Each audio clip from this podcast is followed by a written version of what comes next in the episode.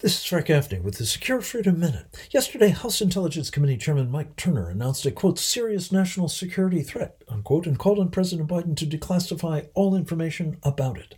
When I first heard this news, it seemed like an answer to prayer. After all, for months, our Committee on the Present Danger China has been warning that our borders are being invaded by large numbers of unaccompanied military aged Chinese men. Customs and Border Patrol says 20,000 PRC nationals have entered since October 1st, and most of them appear to be People's Liberation Army personnel who surely constitute a serious national security threat. Evidently, Mr. Turner is instead preoccupied with an as yet undeployed Russian space based nuclear weapon for destroying our satellites. That sounds like a problem, but what the nation needs to be addressing immediately is the present and potentially catastrophic danger posed by China's ongoing literal invasion of America.